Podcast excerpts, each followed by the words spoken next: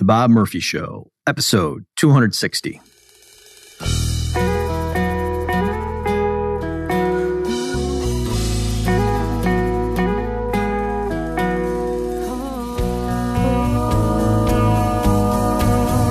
There's a tidal wave coming. What you gonna do? Get ready for another episode of The Bob Murphy Show, the podcast promoting free markets, free minds, and grateful souls. It's your source for commentary and interviews conducted by a Christian and economist. Now, here's your host, Bob Murphy.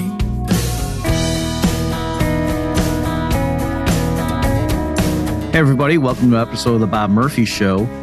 Today, I am going to be covering something I alluded to it a few episodes ago, but I sort of did a cursory pass on the issue.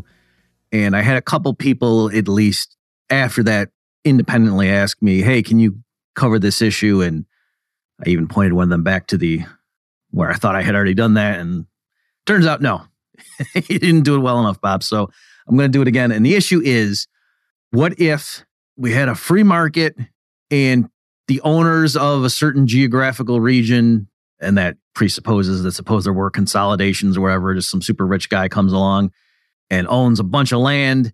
And then what if that person or that group of individuals established policies that mimicked what the state currently does? And then in that case, wouldn't that be just as bad as the state? And since, at least in some versions of anarcho capitalism, that would be a possible outcome. In other words, there's not like blanket prohibitions on what agencies what they can do. So prohibitions is what they can do to you.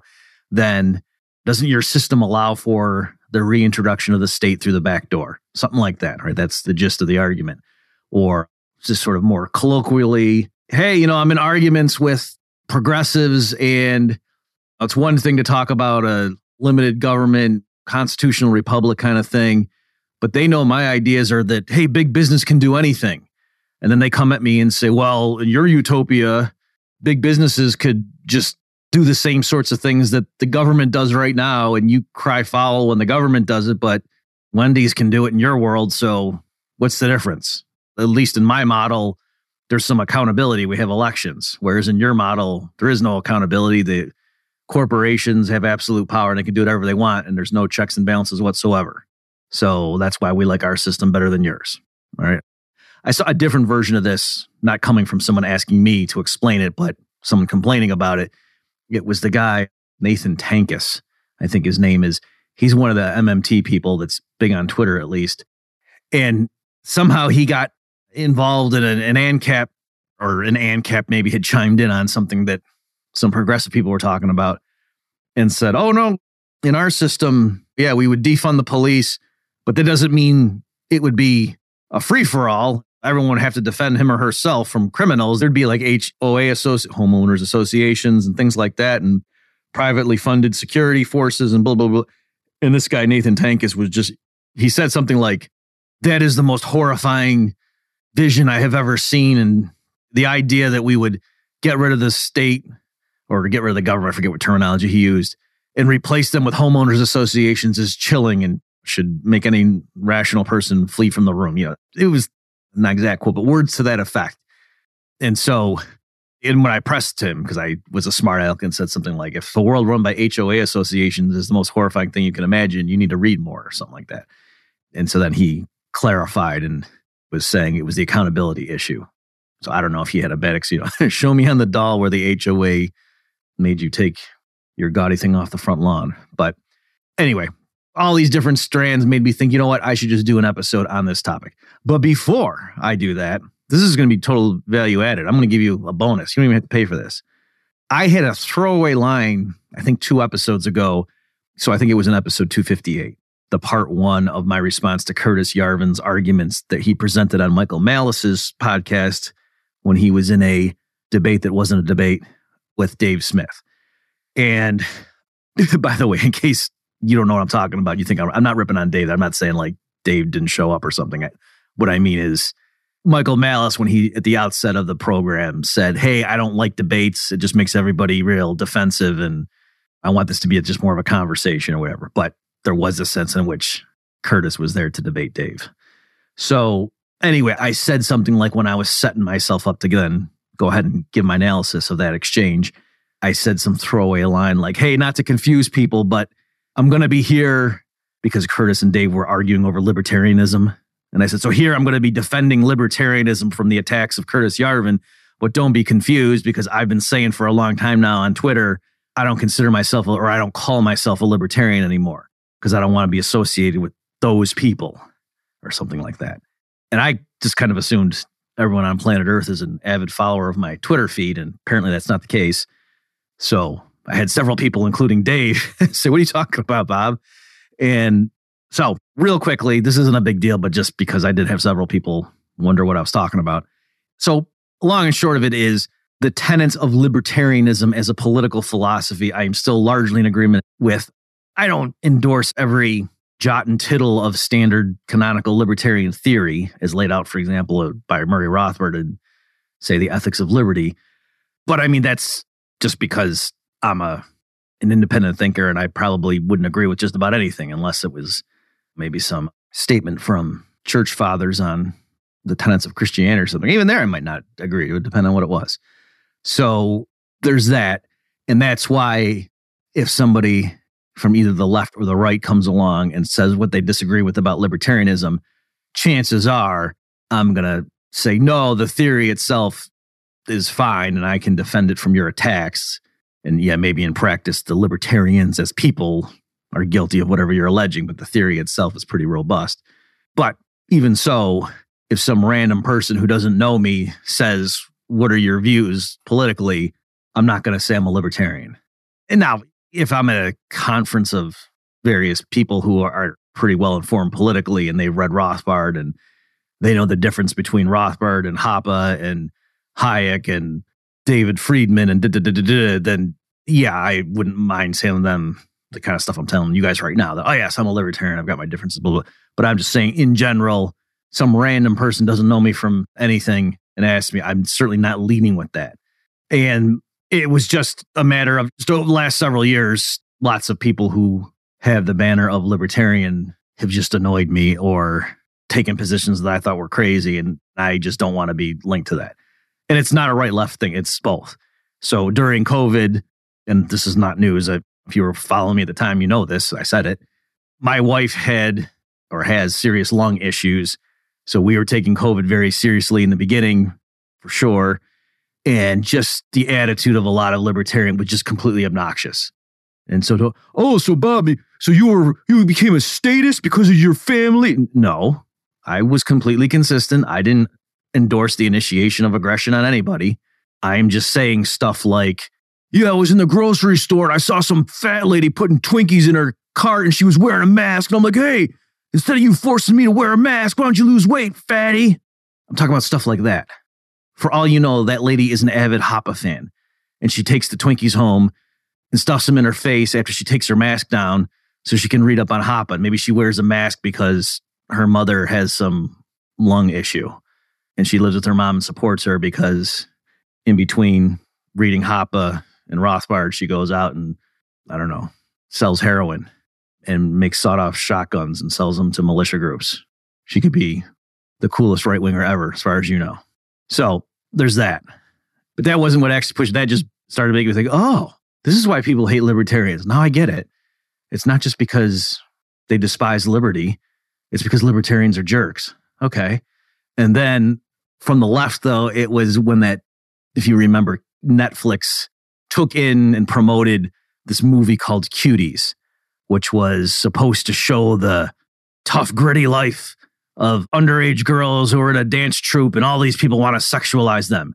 And in order to get across how awful that was, the movie sexualized actual actresses who were underage and had them scantily clad and dancing around. And people were making analogies like, well, that would be like a movie denouncing animal cruelty in which the German shepherds that were featured then got killed on camera. But in any event, and so some left libertarians were all rolling their eyes at the fuddy duddy right wingers and oh, you guys, you're always you're so uptight about sex and why don't you, you know, the Victorian era called and they want their uh, prudishness back. And it was at that point when, again, a lot of self professed libertarians were saying, Americans need to drop their hangups over underage girls dancing on camera.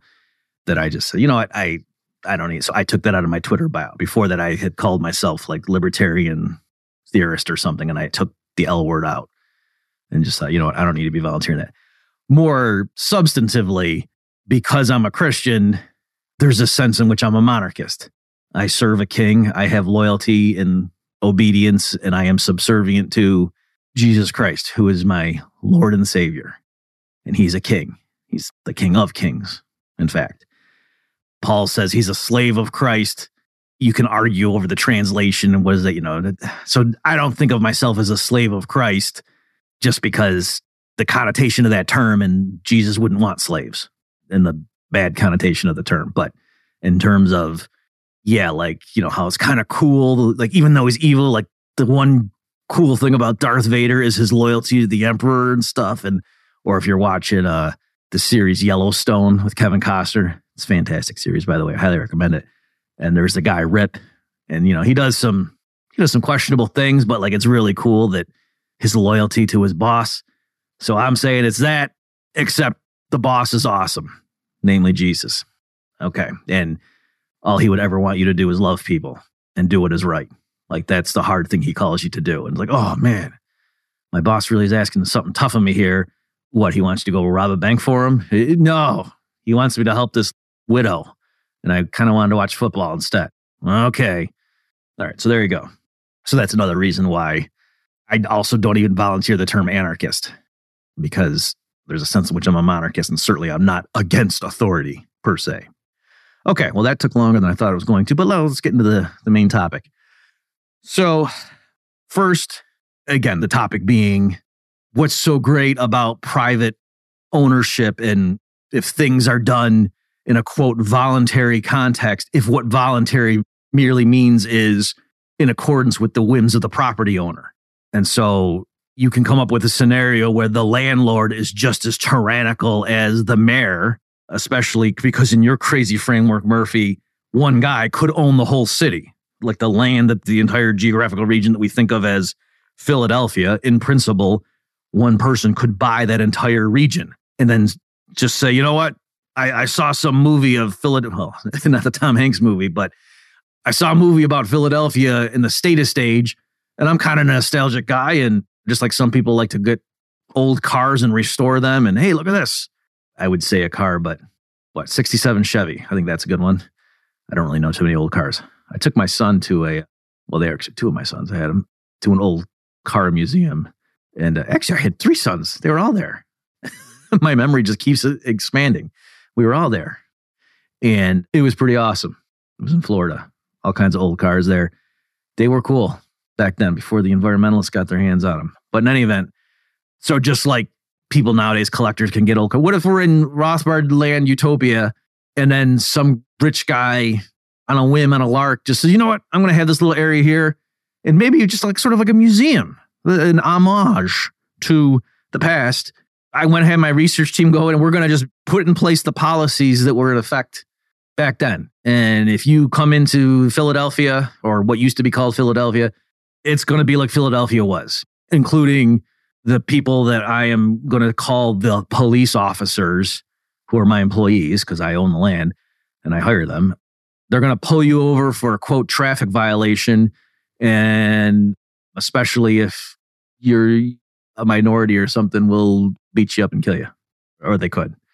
And then if that does happen, it's going to be a lark, folks, just so you can get a feel for how life was back then. They'll investigate themselves and say that the officers feared for their lives. So that's what we're going to do.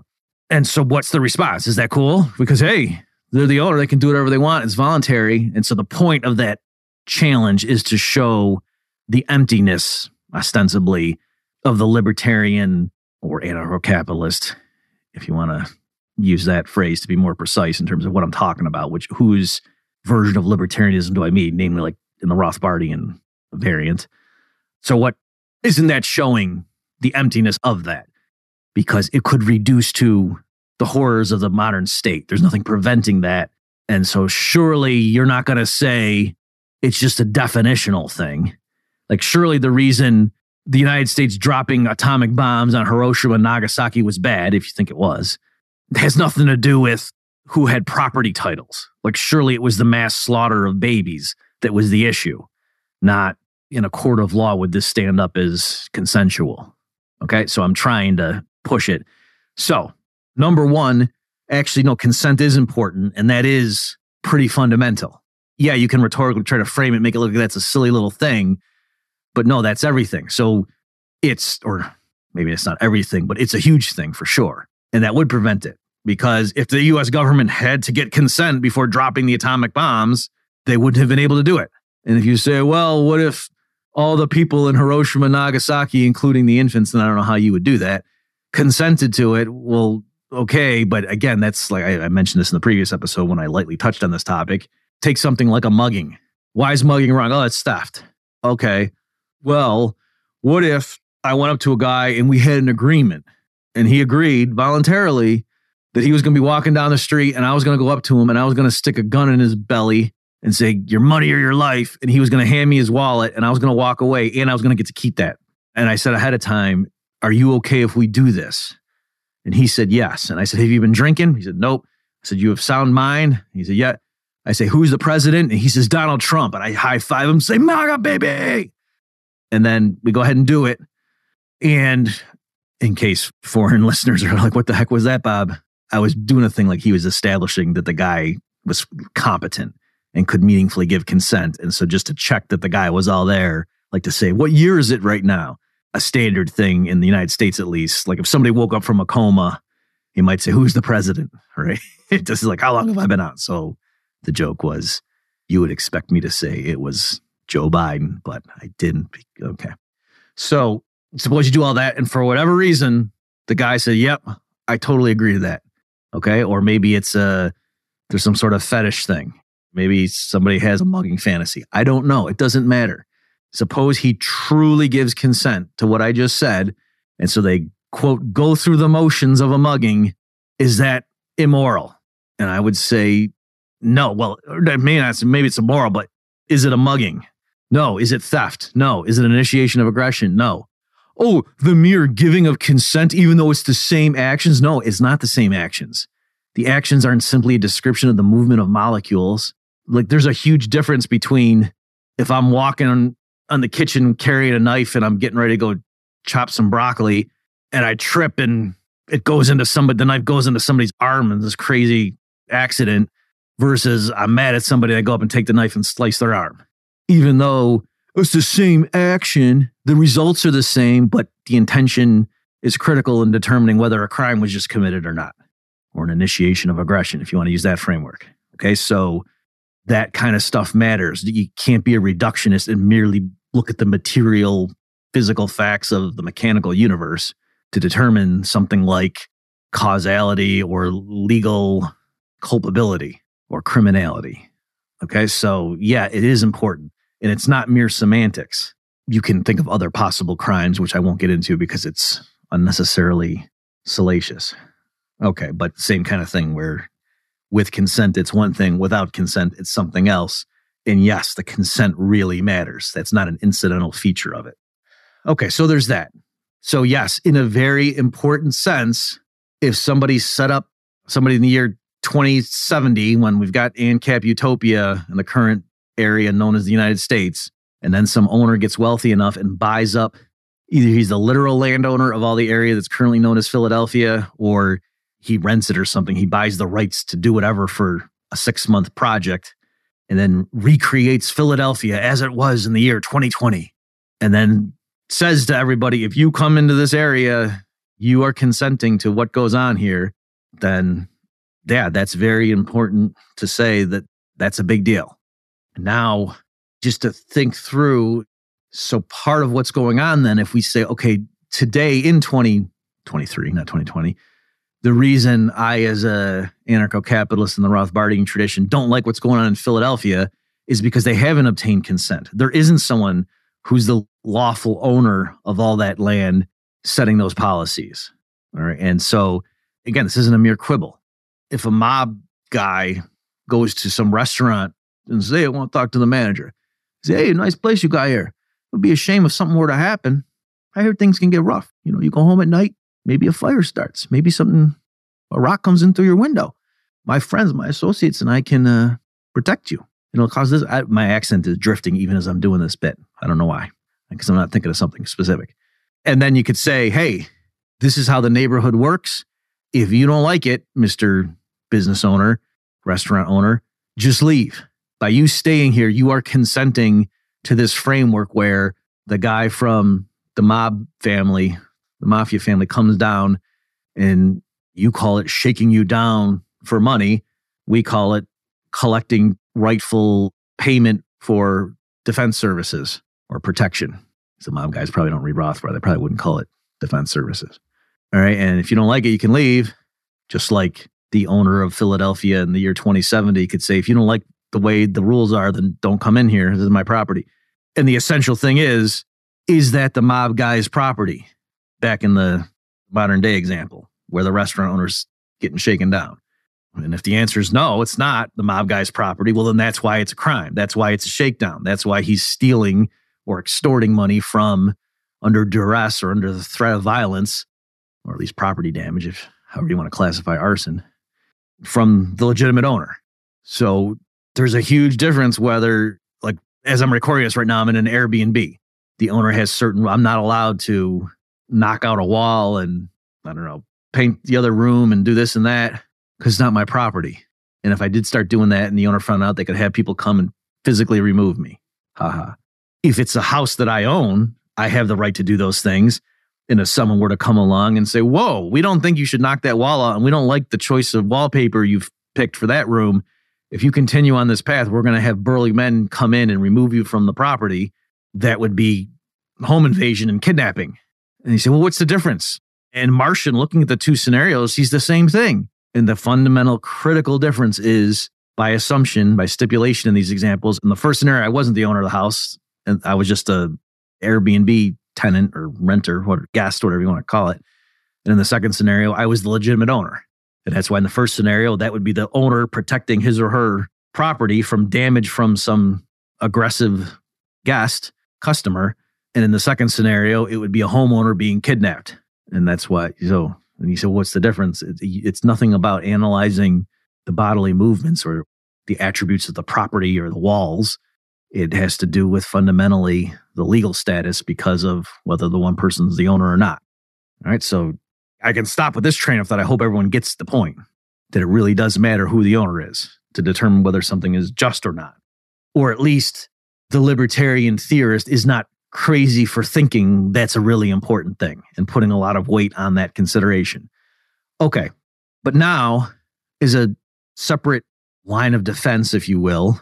It's not true that in general, private owners would mimic state policies or would mimic the policies that political and bureaucratic actors put into place when they're operating in a framework of what we mean by the nation state. So even though in principle, if they did do the same thing, even there, that quote worst case scenario, I could argue, no, it really is not legitimate.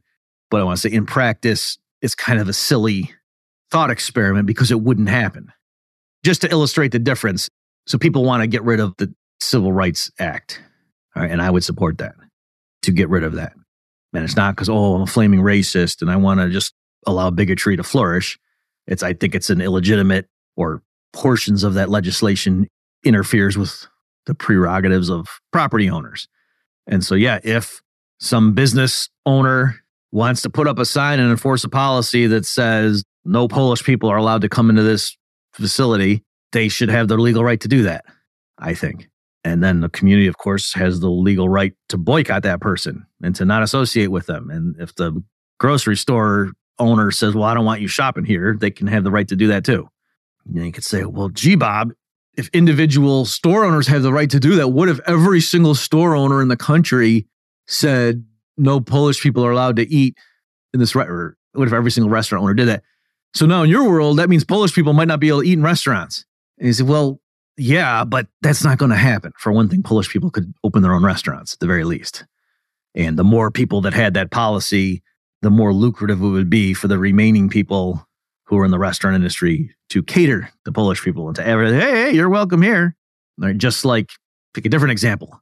It used to be there was a guild system And or in under socialism, the government tells people where to go work. And so back in the day under the guild system, I don't know this for sure. I actually haven't researched too much like the thoughts of somebody who believed in the guild system, but I'm imagining part of why they thought that was necessary was well, gee, you got to make sure with each new generation, enough people go into each occupation. Like, what if nobody wanted to become a smith? What if nobody wanted to become a doctor? What if nobody wanted to become a teacher? What if nobody wanted to grow tomatoes? That would be disastrous. And so we as modern people could explain to them no, no, no, no. People should have the unfettered ability to choose whatever occupation they want or nothing. Maybe they just live off of charity or live off their parents or whatever. And don't worry about it. And they say, well, what if there's not enough people going into raising horses? Oh, well, then market prices and wages would adjust and that would become much more lucrative. And so people on the margin who had skills that could, they would shift into it. And then the upcoming generation seeing the possible career paths and then being told, holy cow, look at this no pun intended, holy horse. Look at what you could make if you raise horses. Then more people who had some of you know the disposition to do that, the aptitude would then go ahead and get trained in that area. And that might sound pretty risky to somebody who was used to there being some kind of official mechanism to make sure the outcome wasn't a disaster. It was no, no, no, let everyone choose and don't worry. And then actually, it'll be better than if you tried to centrally plan it. That would sound nuts to them, I'm guessing.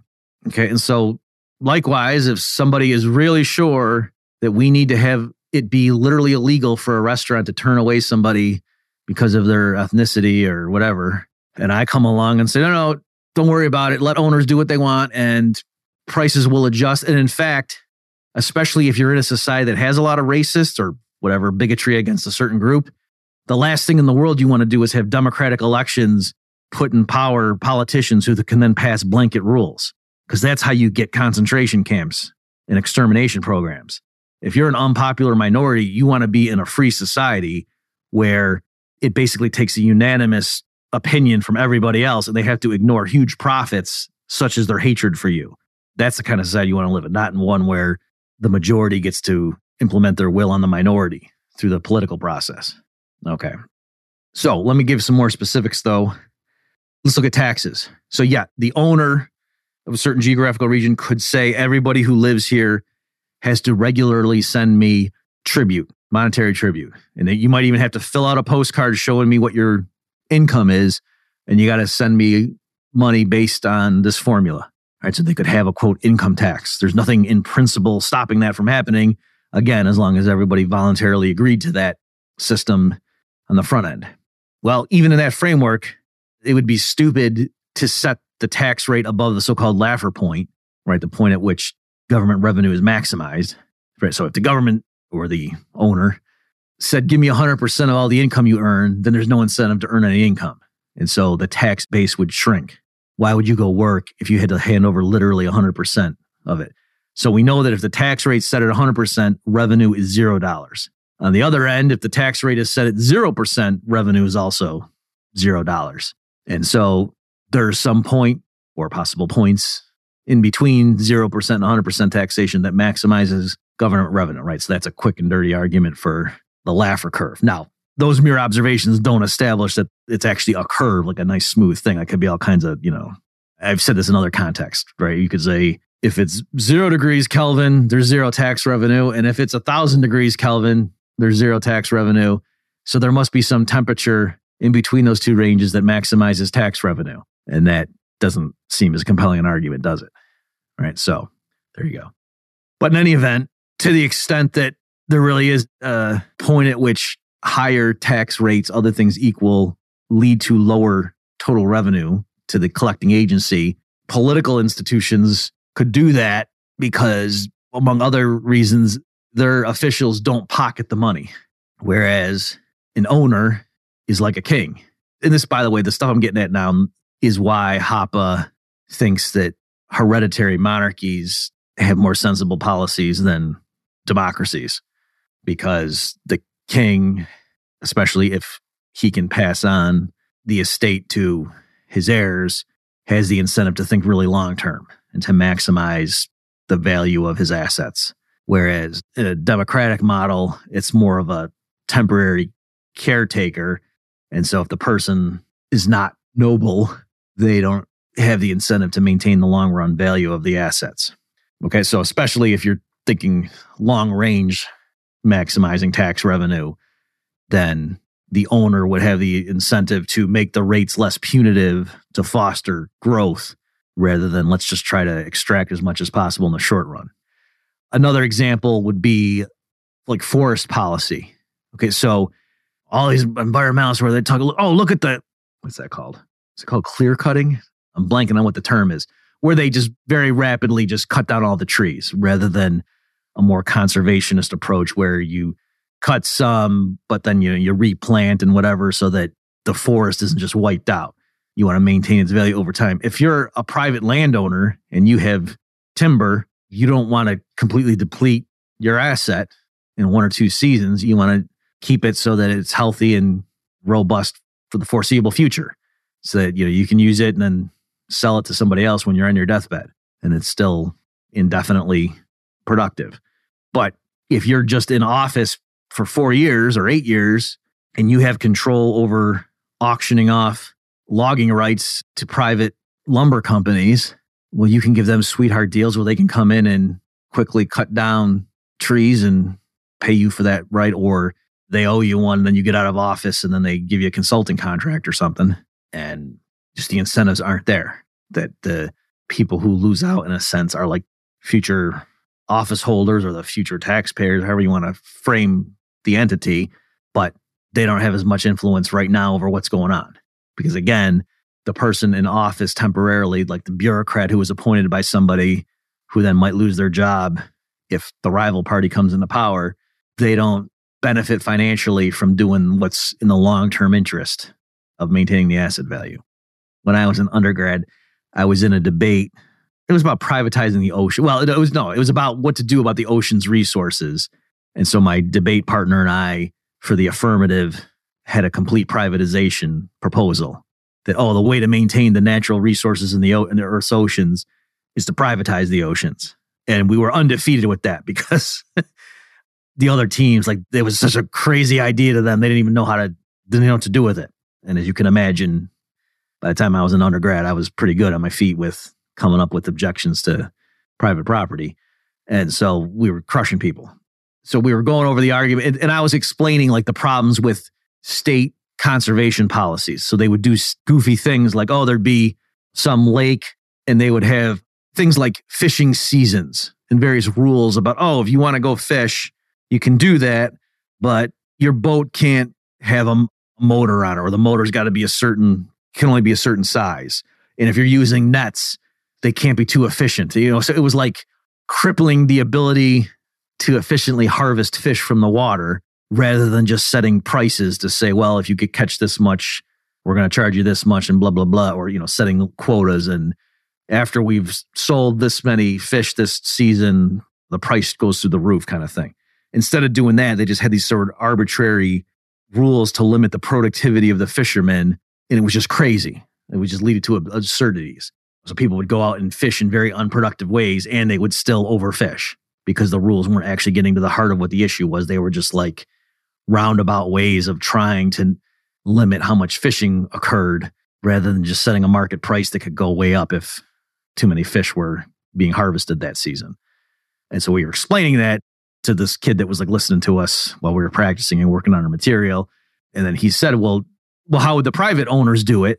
And I explained, you know, oh, they would just set prices and blah, blah, blah. And, you know, and well, what about poaching and stuff? Well, no, they would, you know, the owners of the private lake who care about maintaining their fish stocks and they wouldn't want to run out or whatever. They'd want to maintain that for future harvests just so that their revenue wouldn't dry up. And they would, it would be, they'd have the incentive. They would hire rangers and whatever to really make sure that people weren't sneaking in at night and fishing against the rules and da, da, da. And so he and he just said, "Well, okay, all the stuff you're saying for what the private owners would do, how come the government doesn't do that with the public lakes?" And the answer is well, because the private owner, if they go to the trouble of maintaining all those policies, they reap the benefits.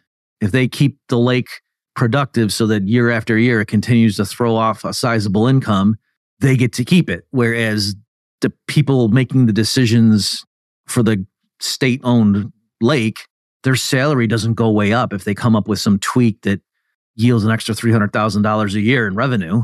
It's not like they get that in their paycheck. That would be embezzlement. They'd go to jail if they did something like that. And so they don't have the incentive. I don't have to argue that, oh, they know the right thing to do and they choose not to. It's more subtle than that. It's more like because the system is the way it is, the kind of people that could figure out how to run this lake and really turn it into a, a productive asset, they're not going to be attracted to quote public service and want to be a bureaucrat in charge of setting the fishing rules for a public lake. And they get a modest salary, but it's a very cushy job that they're never going to get fired from unless they're a serial killer. That's not the kind of position that attracts some real vibrant entrepreneur who's a go getter and wants to come up with an idea and implement it Tuesday. They would go nuts being put in a bureaucratic framework where you got to have a committee sign off and everything after six months of debate. And even if you're right, nothing happens except maybe you get an award at a ceremony in December, not that your income triples. Okay, other examples of this stuff gun control. And I go over this in my book, Chaos Theory. If you've never read Chaos Theory, you really should. It's free. I'll put a link. So again, folks, this is bobmurphyshow.com slash 260. So what I go over in the book is that the typical arguments between the left and the right are somewhat silly. And if you took some of the rhetoric on gun control from the right wing seriously or at face value, in principle, it sounds like people should be able to own nuclear, and I said nuclear, not nuclear, bombs in their basement. And until the point at which they unleash the bomb on an innocent person, nobody can do anything because, hey, I'm a peaceful person. If you make owning nuclear bombs criminal, only criminals will own nuclear bombs, right? And that seems kind of crazy. And the person on the left says, that's nuts. That can't be right. So your principles, your rhetoric are clearly overblown. And we're just talking about common sense gun reform. Nobody wants to take your guns. So the answer to that is private property. Let owners set whatever rules they want, throw it in the marketplace, and bam, sensible outcome occurs that takes into account the different motivations and desires of all the relevant parties, all the stakeholders, if you will. And so, for example, in a high crime area where there's a lot of people trying to break into dwellings, an apartment owner who said nobody in my building is allowed to own even a handgun for self defense would have less demand, particularly if the policy were known, right? because then the people breaking in would know, oh, yeah, go to that apartment building because nobody in there is going to have a gun, or at least they're not supposed to. Right. So that wouldn't work very well, but it might be okay in a, you know, real safe community in Kansas or something. I don't know if Kansas is safe. It just seems like it is. Probably safer than Philadelphia. And I know Kansas is a state and Philadelphia is a city. Right. So that's fine. Nobody is going to say you can have a nuclear bomb in your apartment so long as your criminal history checks out. We're going to do a background check. No one's going to say that because the liability would be too big. And that'd be a separate issue for us to get into what's the liability. But in general, I think there would be issues like that where if you had some, same thing with like, if you want to operate 747s flying over densely populated areas, again, this takes us too far afield from the current conversation. But I think, regardless of what the specific armchair libertarian natural rights are in practice, you would have to buy permission for the flight paths and things like that. And you'd have to prove your safety record to be able to fly anywhere near a big city, or maybe you just wouldn't. You'd fly around. Who knows? That kind of thing. So, likewise, I think at the very least, just as the landlord could say, hey, if you want to hang up a poster, you got to use the sticky adhesive stuff. Don't use nails. Otherwise, we're to, you're to take that out of your security deposit. No partying after 2 a.m., no smoking. They could also say, no hydrogen bombs. Sorry. And that's not some crazy violation of your Second Amendment rights. If they can tell you not to smoke, they can tell you not to have a hydrogen bomb.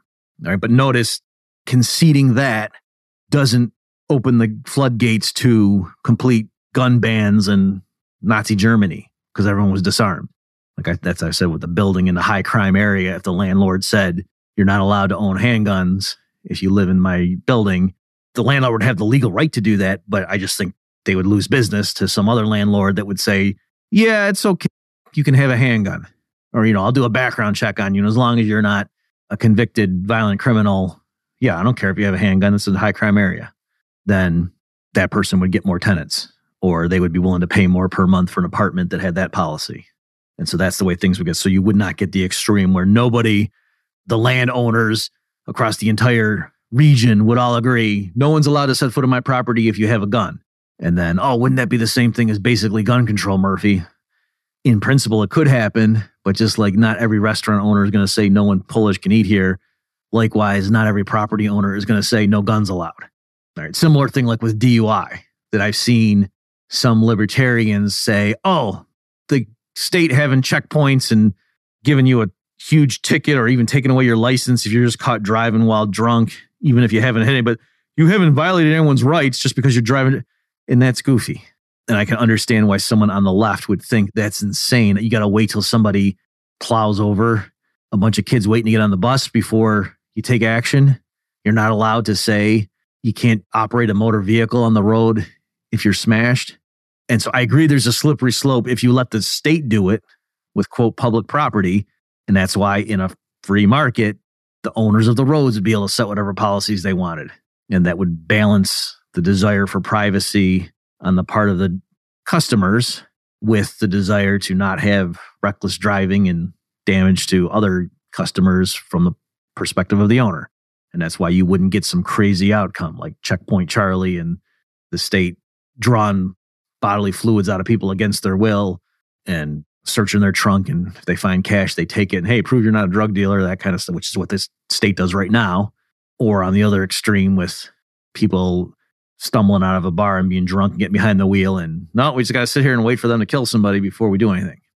In general, any kind of public good would be solved in this way, right? That the owner would have the incentive to do things like provide military defense or build a public statue or something, have fireworks on the 4th of July, if that's your thing, right? So, because it would increase the property values, right? So, a lot of the alleged market failures that supposedly require state intervention fall away once you just acknowledge no, there could be private property, and that's why you want the ability of a single owner to consolidate and control all of the area. Again, it doesn't mean they need to be literally the full owner of everything, but maybe they somehow capture the upside.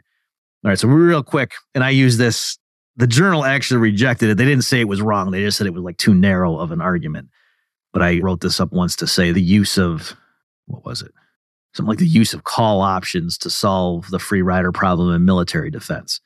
So the idea was, oh, in a large region with the free market, there's going to be an under provision of military defense, particularly against things like incoming ICBMs, intercontinental ballistic missiles, because it's the kind of thing where, yeah, you can have defensive weaponry. You know, you have uh, Patriot missiles that go up, or you have the so called Star Wars program satellites up there with lasers that knock down the missile.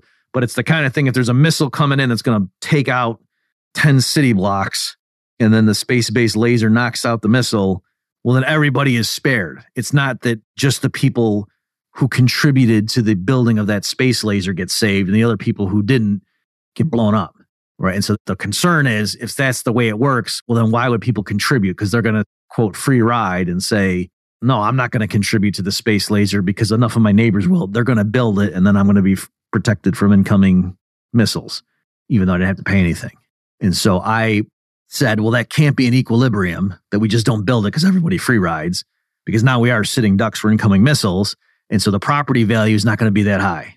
No one's going to pay a lot for a piece of property if they know there's a good chance an incoming missile is going to blow up anything that's on it.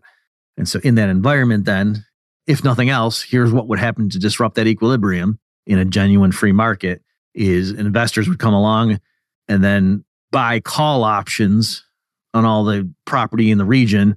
So right now, if the land is, let's just make I'm see, you know, there's property that's selling for hundred thousand dollars, like just the land, and then someone comes along and they buy a call option to buy the land at two hundred thousand, right? So it's saying I have the right but not the obligation to buy this piece of property at two hundred thousand dollars, and right now it's selling for a hundred thousand, and so the current owner is going to be happy to sell that right? So they're not selling the land, they're just selling this contract, this option that says the person who holds this option has the right, if they exercise it, to say to me, you have to sell me your land for $200,000, even though right now it's got a price of 100,000. And so the current owner is presumably going to be willing to sell that thing for a pretty low price, right? Because again, if they were borderline, if the market value of their property is 100,000 and someone says, how much would you charge me if I wanted you to give me a contractual guarantee that if I wanted to, you would have to sell me your land at $200,000. You probably wouldn't charge that much for that thing because you would be happy to sell your land for $200,000, right? So the person does that, the investor goes around to lots of the big landowners in the community, you know, gets those types of call options on lots of the property and doesn't have to pay that much to get those options, right? Because again, he's setting a price that's way above the current value.